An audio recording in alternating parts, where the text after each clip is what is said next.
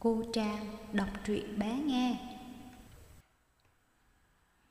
Thỏ con dời đá Thỏ trắng, thỏ xám và thỏ đen là ba người bạn thân.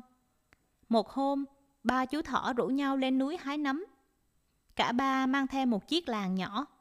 Vừa đi vừa chơi đùa thật vui vẻ. Đột nhiên, cả ba chú thỏ nhìn thấy một tảng đá lớn nằm chắn ngang đường. Phải làm thế nào bây giờ? Đây là con đường duy nhất để lên núi. Thỏ trắng nói. Chúng ta mau khen hòn đá này ra chỗ khác đi. Một, hai, ba. Ba chú thỏ ra sức nhấc hòn đá lên. Nhưng nó vẫn không hề nhúc nhích. Thỏ xám nói. Chúng ta cùng đẩy đi. Một, hai, ba. Hòn đá vẫn không suy xuyển.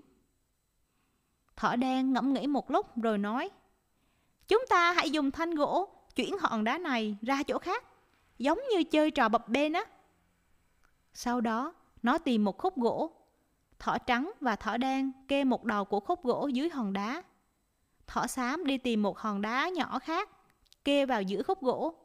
Sau đó, ba chú thỏ cùng ngồi lên một đầu của khúc gỗ và nhúng xuống. Quả nhiên, hòn đá đã chuyển động. Cả ba lại cùng nhúng một lần nữa. Thật là thích. Cô Trang đọc truyện bé nghe.